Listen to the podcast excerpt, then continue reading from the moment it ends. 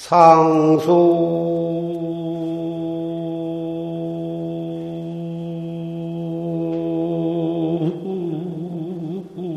중중 하파청이라. 경현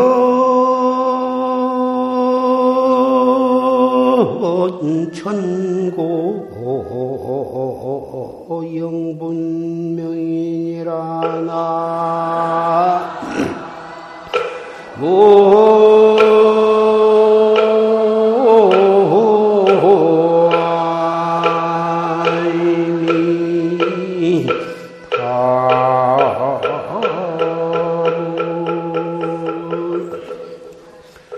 Megyo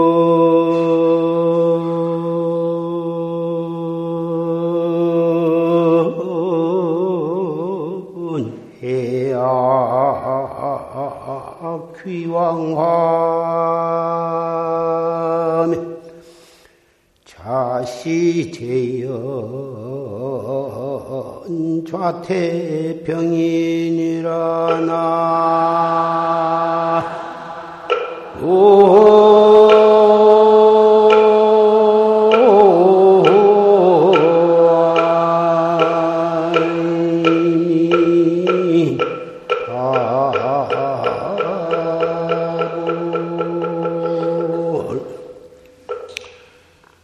상수 증정 하파청이 경연 천고 영분명이다.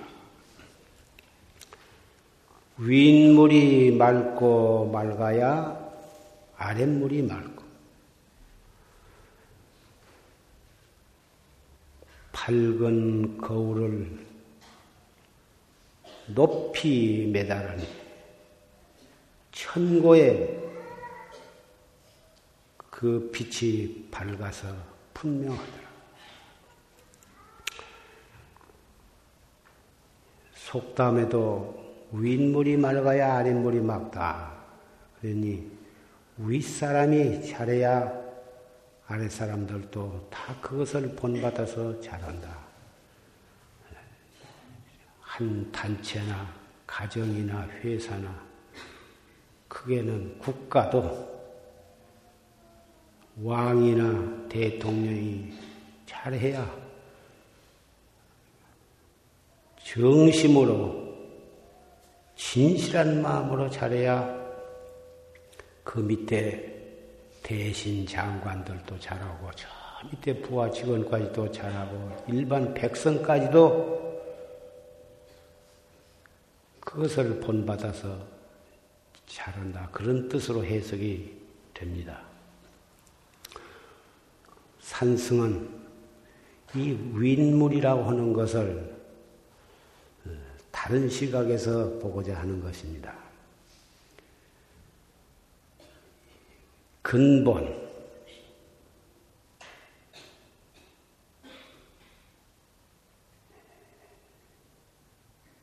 초발심시 비언정각이라고 하는 참 발심이 철저해야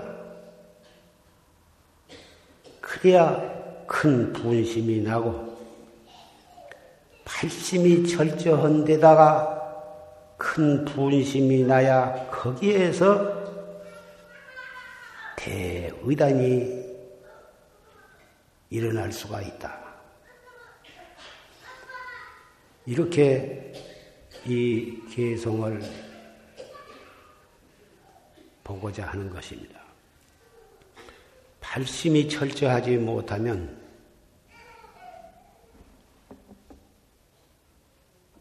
배부리고 등 따시고 편안하고 명예나 지위나 권리나 그런데 그달리게 돼.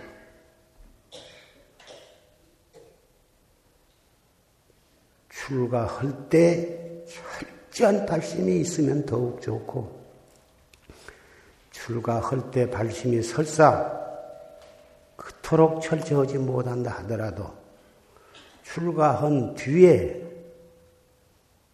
선지식 의 법문을 듣고 또는 좋은 도반들의 영향을 받아서 철저하게 재발심을 한다면 그것도 또한 기특하다 할 것입니다.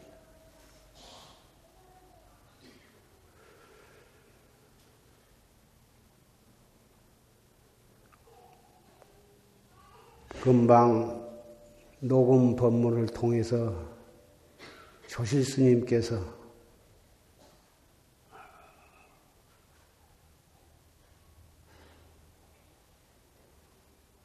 왕사 인륜월이 만고 광명인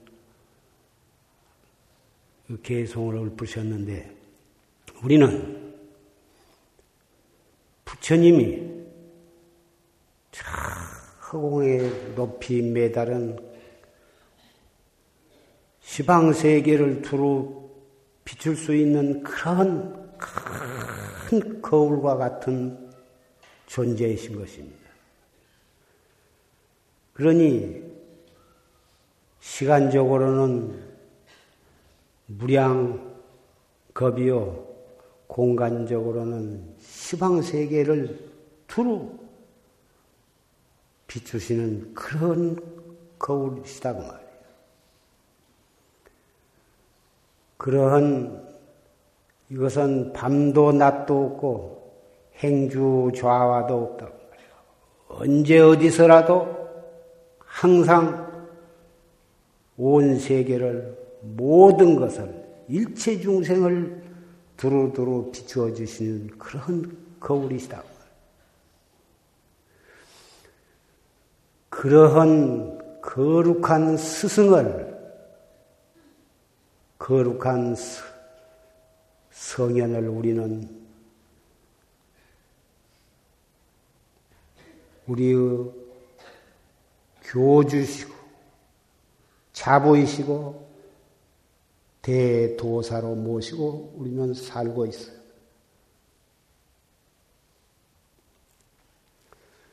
오늘 부처님께서 성도하신 날인데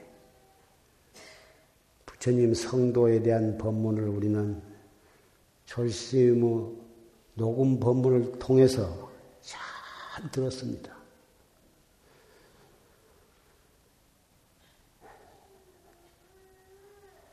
매견 해약 귀양화 매견이라 하는 것은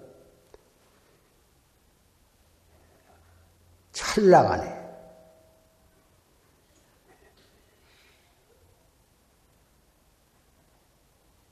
바다와 넓고 깊은 바다와 높고 높은 산이라 산이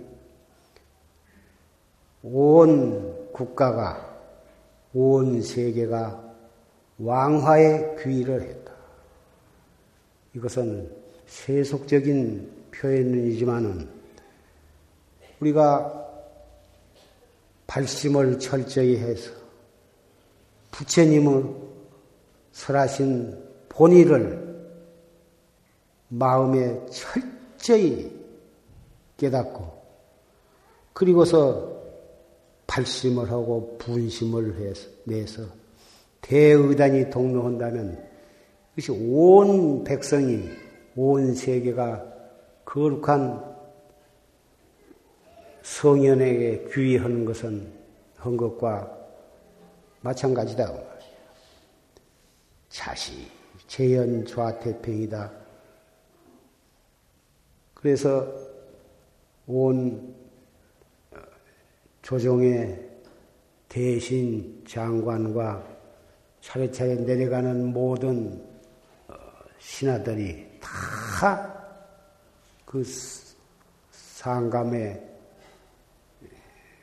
밝고 바르고 인자한 그 덕에 귀의를 해가지고 한 몸이 되고 한 가족이 되니 그 나라가 태평 아니할 수가 없는 것이다.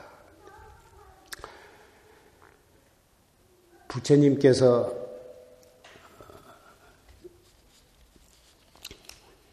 열아홉에 출가하셔 가지고, 어, 6년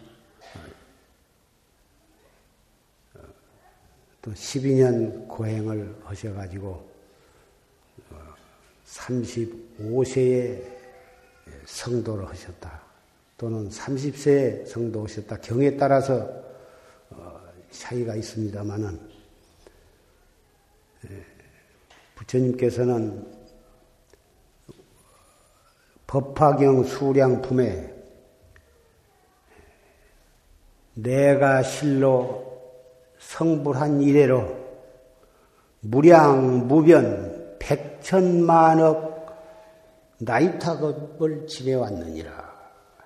이렇게 말씀을 하셨습니다. 우리가 역사적으로 볼 때에는 인도 가비라 왕국의 실탈태자로 태어나셔서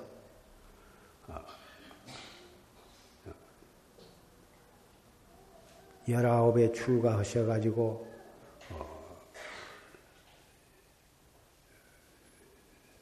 설산에서 고행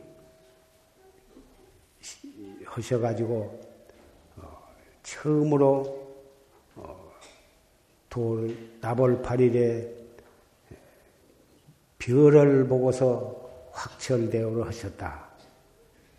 그렇게 보지만은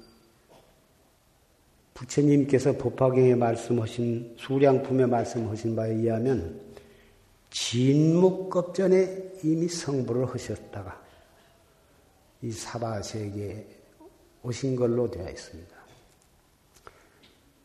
화현은 화현 천백억 화신으로서 이 세상에 오셨다.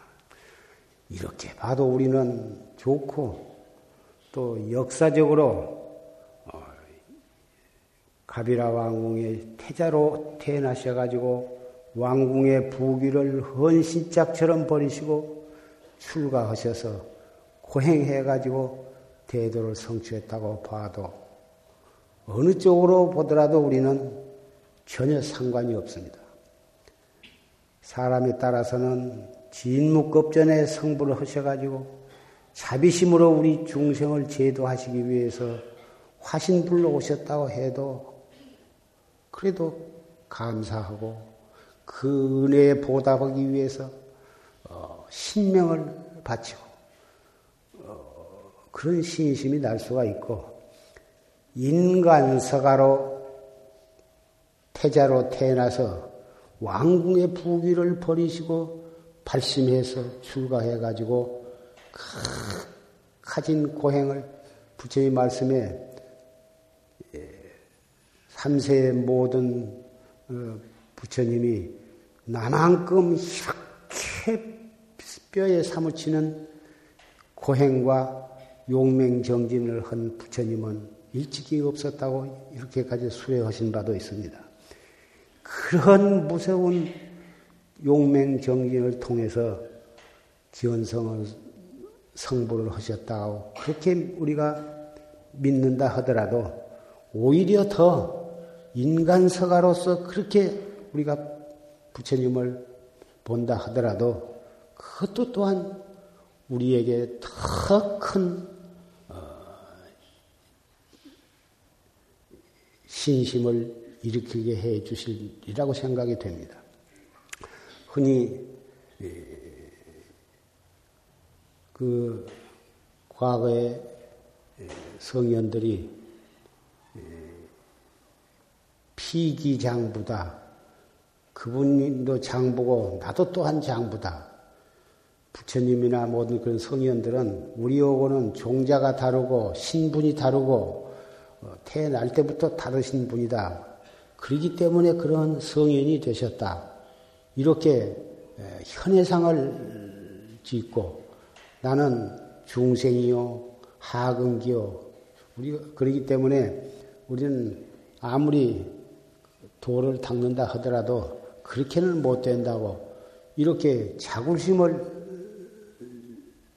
내는 경우가 있는데 부처님이 인간서가로 그렇게 우리가 믿는다면 우리와 너무나도 가까운 가깝게 느껴지는 어, 것입니다. 가깝게 느껴짐으로 해서 우리도 험은 될 수 있다고 하는 그러한 어, 긍지와 어, 자신감을 얻게 될 것입니다. 부처님께서 나월 8일 도를 깨닫고 첫 번째 하신 말씀이 기재라 일체 중생이 구유 열의 지혜 덕상이로구나.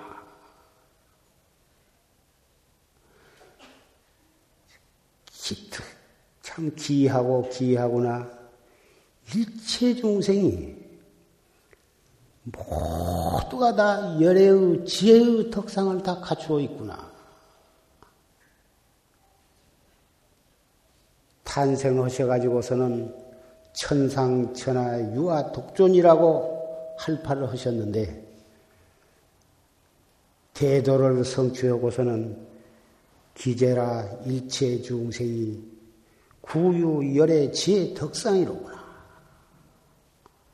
이렇게 설파를 하신 것입니다. 우리는 이 한마디 말씀을 통해서 우리도 열애의 지혜의 덕상을 갖추고 있다고 하는 자신감을 갖게 되는 것입니다.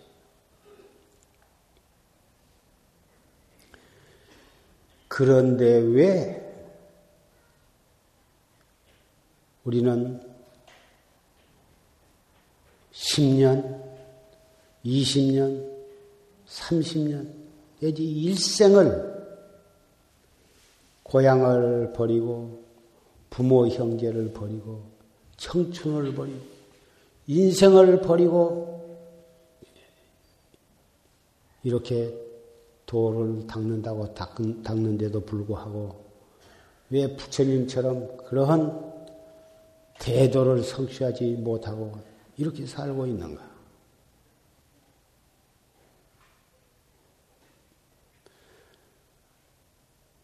많은 도반들이 그렇게 애를 써서 하려고 해도 공부가 잘 안 됩니다.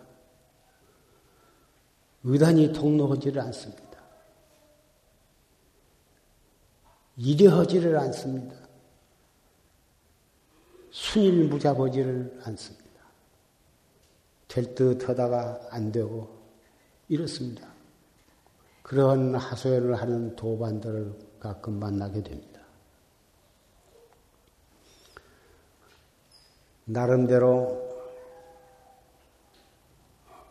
공부하는 방법이 틀려서 그럴 수도 있고, 용맹심이 부족할 수도 있고, 신심과 분심이 박약할 수도 있겠습니다. 그러나 첫째는 신심이 것이에요. 근본 신심이 투철하지를 못하기 때문에 따라서 분심이 약해. 신심이 박약하고 분심이 약하기 때문에 무슨 대의단이 날 수가 있느냐.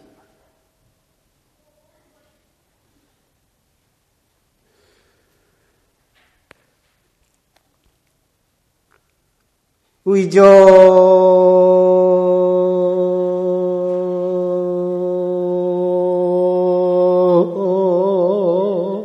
거쳐 요 분명 막파신양 중복탁인이라나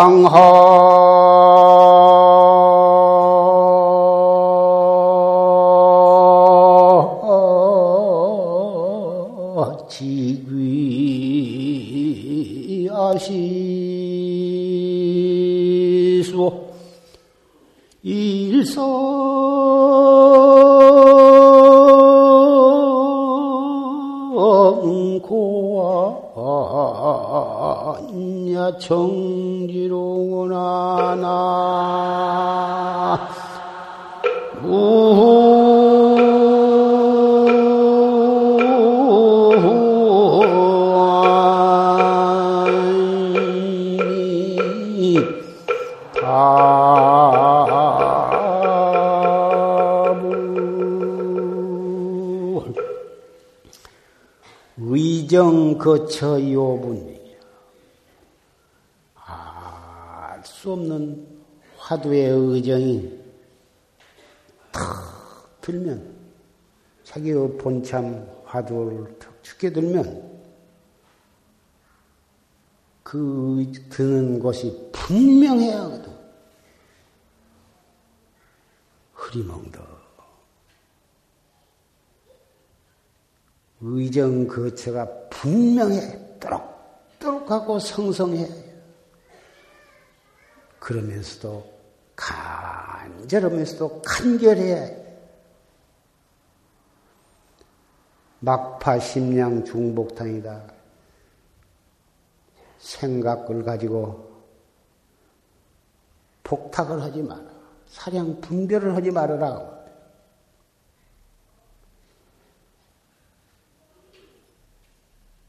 조실스님 뭐 법문을 듣고 그리고 공부하는 학자는 이 점에 있어서 철저하리라고 나는 생각을 합니다. 공안을 의리선으로 사량 분별로 이리저리 따져서 그래가지고 공안을 따져서 이러이러하고 이러이러하다 하고 그렇게 알무로 해서 그런 것으로서 공부를 삼는 그러한 학자는 한 사람도 없으리라고 생각을 하는 것입니다. 당하의 지귀 아시수야. 당하에 당장 이 무엇이냐? 이 뭐고? 어째서 판치생물화 했노? 이 몸뚱이 끌고 다니는 이 소소리 없는 분명한 놈이 무엇이냐?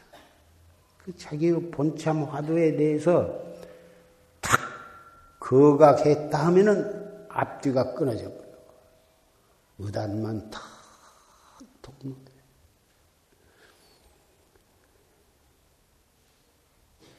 이 화두를 드는데 분명하고 간절해야 하고 성성하고 적적하다 하는 것은 용을 쓰라는 말과는 다릅니다.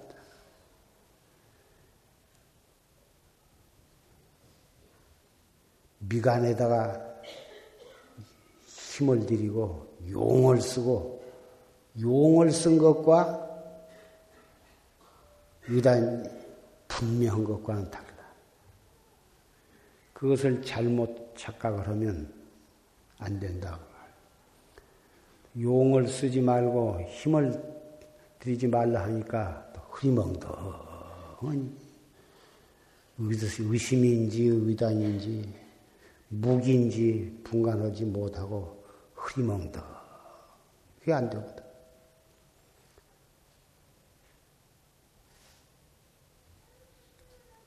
의단이 동로에서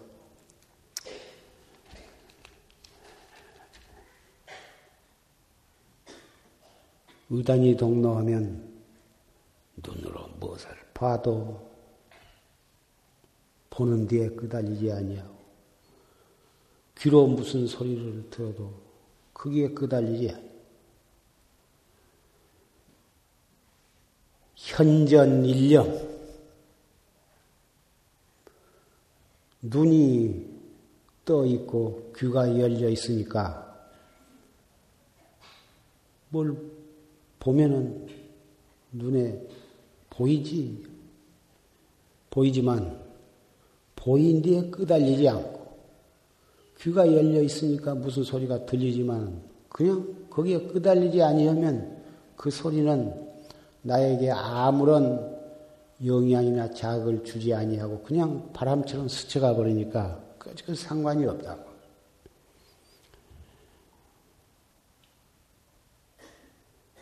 그래서 현전 일념이 전우가 끊어져. 전우재단에서 밥을 먹어도 한 알갱이 쌀도 씹은 바가 없고 종일 걸어도 어, 한 조각 땅도 밟음이 없어야 한다고 고인은 말씀을 하셨습니다.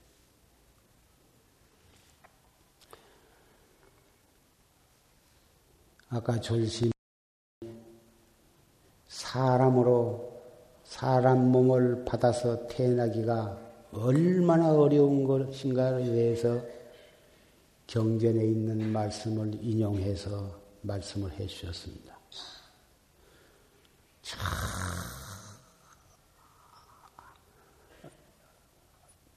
하늘나라에서 바늘을 하나 떨어뜨리되 이 지구에다가 계자씨라고 하는 조그만 그 계자씨를 놓고 그 하늘나라에서 바늘을 떨구어 가지고 그 계자씨에 탁 꼽힐 정도로 어렵다. 그렇게 말씀을 하시고 저 바다에 네, 거북이가 깊은 바다에서 속에 거북이가 살고 있는데 천년마다 한 번씩 바깥 바람을 쏘이기 위해서 거북이 바다 위로 떠올라오는데 그때 마치 큰 나무 뚱치가 그나마 구멍이 뚫린 큰 나무 뚱치가 거기에 떠 내려와 있어 가지고 그 구멍이 뚫린 나무 뚱치를 만나야 천년 만에 떠오른 거북이가 그 나무의 구멍 속에 몸을 의지해 가지고 어, 편안하게 쉬면서 바람도 쏘이고 공기도 쏘인다. 그러니 그나마 그 거북이 눈이 있는 것이 아니라 눈이 먼 거북이다 그 말. 눈이 보이는 거북이도 그, 그런 구멍이 뚫린 큰 나무 둥치를 만나기가 어렵거든. 하물며 눈이, 눈을 못 보는 장님 거북이가 그, 그나마 자주자주 떠올라오면 혹 만날 수도 있을는지 모르지만은 천년 만에 한 번 올라와 가지고 어떻게 우연히 구멍 뚫린 나무를 만난들 지척 간에 그 나무가 있다 하더라도 눈이 멀었으니 어떻게 그 나무를 붙잡을 수가 있느냐. 그만큼 사람 몸을 받아서 태어나기가 어렵다. 이렇게 말씀을 하신 것입니다. 요새는 인구가 너무 팽창해가지고 가족 계획이다, 산하 제한이다, 세계가 야단이고, 어, 그런데 인간 지금 60억이라 하지만 그 60억이란 인간은 사실은 몇, 몇이 안 되는 거고 사람 몸을 받지 못한 축생, 벌레, 미충 그걸, 그걸 따지자면 이물한 방울 속에 구억충이 들었다고 부처님께서 말씀을 하셨는데 물 한 방울 속에 구억충이면 저 태평양 그 바다 속에는 얼마, 천문학적 숫자로도 표현할 수 없을 만한 중생이 거기에 있고 이 육지에도 역시 예, 그 많은 원자 현미경으로 봐도 안 보일 정도로 그 많은 벌레가 벌레까지 다 따진다면 수업 한 번 그런 어, 벌레나 축생의 몸을 받으면 사람 몸으로 받아나기가 그렇게 어려워. 지금 60억이라 하지만은 어, 앞으로 차츰차츰 어, 학자들은 어, 100억, 200억 이렇게 예, 불어나서 저 달나라나 별나라에다를 개발을 해서 그리 이사를 가야 한다 그런 학자들도 있고 바다에다가 바다 밑에 나라를 어, 또 국토를 개발해야 한다 그런 말도 있습니다만은 예, 많이 태어난들 그렇게 사람 몸 받기도 어렵다고 하지만 많이 태어난들 또 무슨 소용이 있느냐고. 사람으로 태어났으되 겉으로는 사람이지만 속으로는 축생에 가까운 그런 인간으로 태어나봤자 무슨 소용이 있느냐고 말이에요. 사람, 요새는 점점 사람이면서 짐승만 또 못한 그런 사람이 너무너무 많고, 또 그렇게 악하지는 않다 하더라도 그냥 평범한 인간으로 좋은 사람으로 산들 정법에 정법을 만나지 못하고 참나를 깨닫는 최상승법을 만나지 못한다면 조금 좋은 일을 하고 착하면 천상에게 태어났다가 그 복이 다하면 다시 육도에 떨어져서 고를 받게 되는 영겁을 두고 생사윤회를 한다면 그것이 사람으로 태어난 본의가 어디에 있느냐. 다행히 우리는 그 받기 어려운 사람 몸을 받았고 만나기 어려운 불법을 만나고 불법 가운데에도 최상승법을 만났으니 이제 우리가 더 이상 여한이 없지만 철저하게 발심을 해서 정말 이 육체, 이 몸뚱이 있을 때, 이 인신을 잃지 아니할 만큼 수행을 하지 아니하면 그 이 아까운 몸뚱이를 다시 어디 가서 또 만나게 될 것이냐.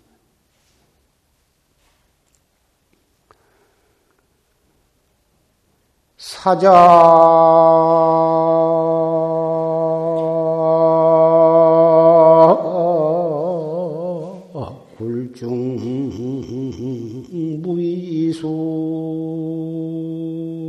하고 상왕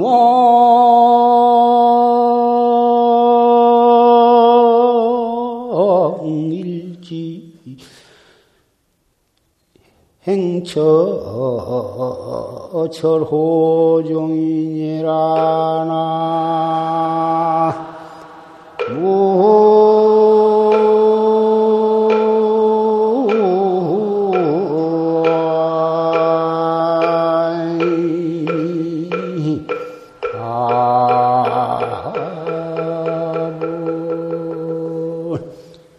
갱파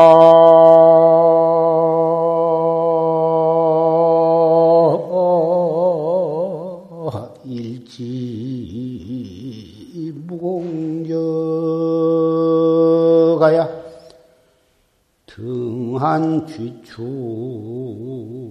말년하니라 나.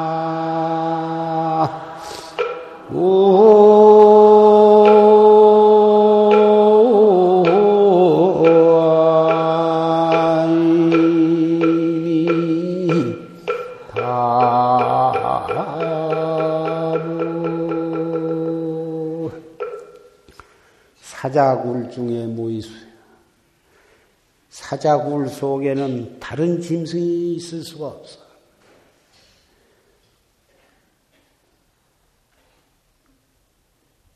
부처님을 믿는 최상승법을 믿는 우리는 사자굴 중에 있는 사자 새끼들이다. 불법문 중에 정법문 중에 들어와 가지고 사자 새끼로 우리는 태어났다고. 김가나 이가나 박가나 일단 출가했으면 정부가 석가모니의 석종이다. 그러니 사자 새끼예요. 우리가 양자 온 것이 아니라 발심을 해서 정법을 믿으면 그냥 그대로 사자 새끼가 되는 거죠. 출가한 어, 출가성뿐만이 아니라 설사 세속에 몸담아 있다 하더라도 철저하게 정법을 믿으면 그냥 그대로 그것도 석종이요 사자의 혈통을 이어받을 사자 새끼다. 상황, 행처 절호종이다. 상황이 코끼리가, 코끼리는 모든 짐승의 참 왕이라 하는 것인데, 그 코끼리 왕이 가는 곳에는 여우 같은 그런 째째한 짐승이 발자죽이 그 앞에는 어리되지를 못한다. 부처님을 사자로 비유하고 또 상왕으로 비유해서 읊은 개성입니다. 철저하게 발심을 하고 대의단으로 정견을 해간다면 거기에 무슨 외도 소견, 삿된 소견이 거기에 어리될 수가 있느냐? 갱파 일지 무공적 다시 한 가지 구멍 없는 젖대를 들고 등한 취출 말년하이다 등한이 말년의 기쁨을 노래하리라. 무공적이라 하는 것은 젖대는 반드시 구멍이 있어야 그 구멍을 띄었다 닫았다 하면서 어, 한량없는 미묘한 곡을 부는 것인데 구멍이 없는 젖대라. 구멍 없는 젖대라는 것은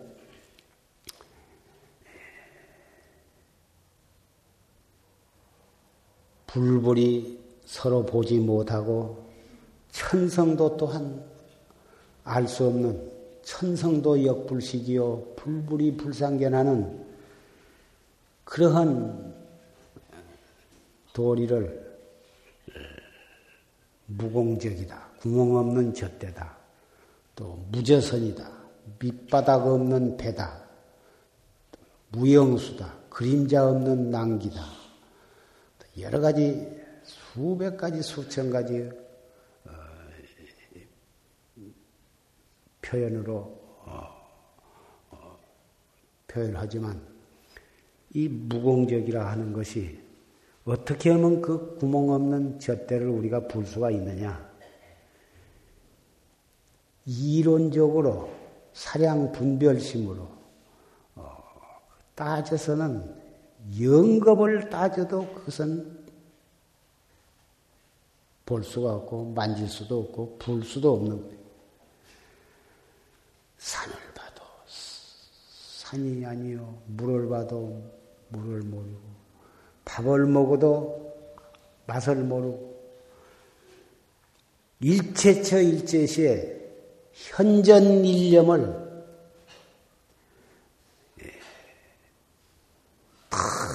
성성적적하게 단속해 나감으로 해서 천우가 끊어져요. 그래가지고 본참 공안을 타파함으로써만이 이 무공적을 잡을 수가 있고 그 무공적을 부를 수가 있는 것입니다. 오늘 의례년 성도 제의를 맞이해서 우리는 여기에 모이신 남녀노소 승속을 막론하고 우리의 형제요, 자매요, 선배요, 후배요, 모두가 다 부처님을 스승으로 모신 도반들에게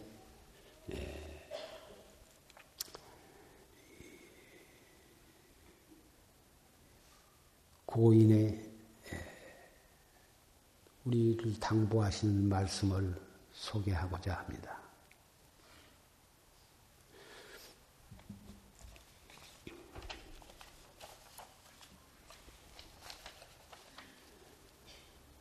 단능 착파이요 다만 능히 헤어진 옷을 입고 손 추손하며 어,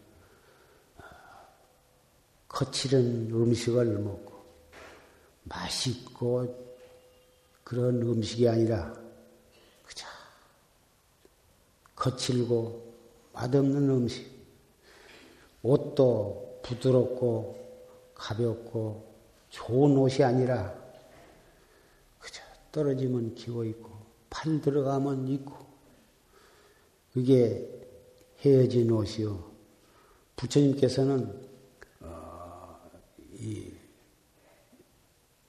분소이라고 하셨는데 똥을 닦아내버린 그런 옷, 걸레, 뭐 여러 가지 그런 것들을 주워 모아가지고 빨아서 성은지를 골라서 이렇게 기, 기워서 중중으로 기워서 입는 그게 누대기 옷인데 그런 것이 다 이게 파이, 헤어진 옷에 속할 것입니다. 음식도 그렇지. 내가 직접 농사를 짓고 돈을 벌어서 호의호식하는 것이 아닐 바에는 죽이면 죽, 밥이면 밥, 채소면 채소, 맛이 있으면 있고 없으면 없는 대로 그렇게 먹으면서 요연 수본 진심이요. 요연이 자기의 근본 참마음을 지킨다고 하는 것은 근본 참마음이 무엇이야? 철저하게 발심을 해서 대분심으로 대의단을 거각해서 나가면 반드시 어떤 시절 인연이 성숙하면 반드시 깨닫게 되어 있는 것이니 깨닫기 전에도 한눈 팔리 아니하고 여법하게 정진해 나가면 수본 진심의 도리가 그 속에 다 갖추어져 있는 것입니다.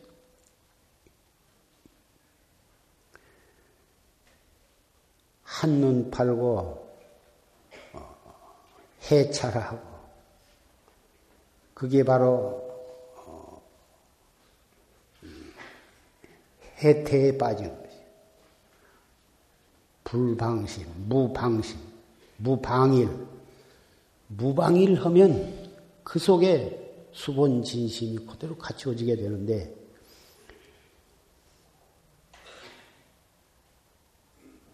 양치불에요.